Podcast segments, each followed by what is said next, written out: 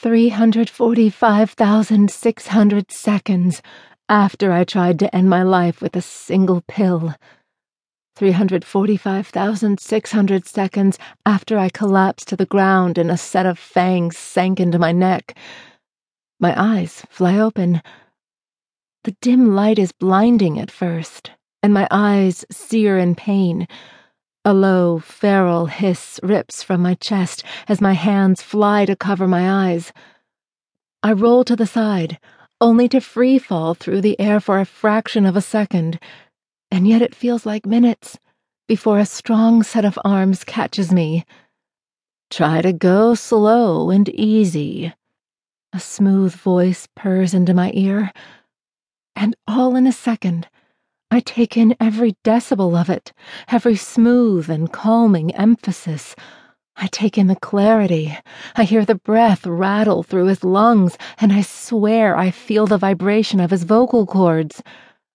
My eyes open to see King Cyrus's face.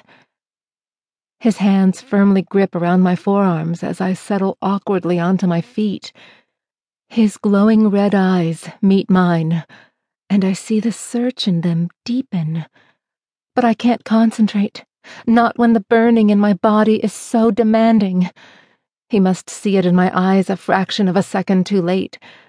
I rip from his grasp, crashing into the bed behind me that I'd just rolled out of.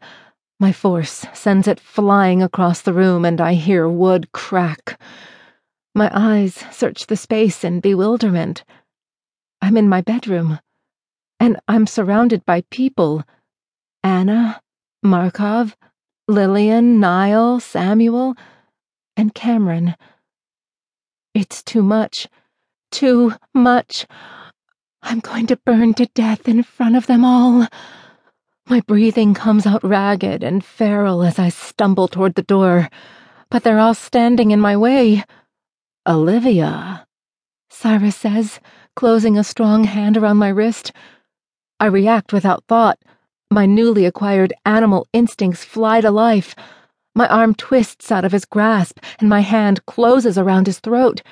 Before he can react, I throw him against the wall.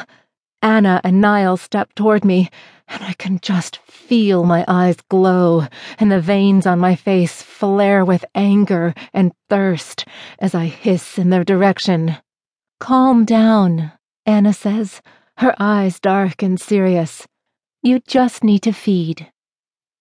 You'll feel much better after you drink, Niall says. He holds up an insulated bag, a sight I'm becoming very familiar with. Please. I hear Cyrus say from directly behind me, i live But he doesn't get a chance to finish. I hear footsteps thundering up the staircase. It's Cyrus's court members, rushing to the aid of their king, whom I've just attacked. My eyes flare wild, the breath coming in and out of my chest in harsh huffs. Anna takes a step forward, lunging to grab me. I sidestep her, shoving her away as she does. Niall and Cameron are about to grab me when Markov plows into them from the side, knocking them into a wall. Go! He yells as he points for the window. I don't hesitate a millisecond longer.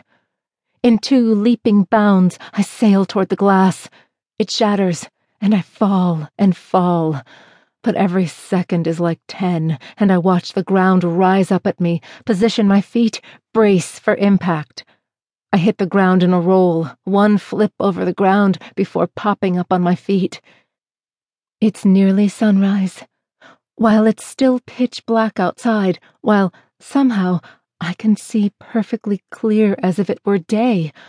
I can feel the sun, beyond the horizon, behind the trees.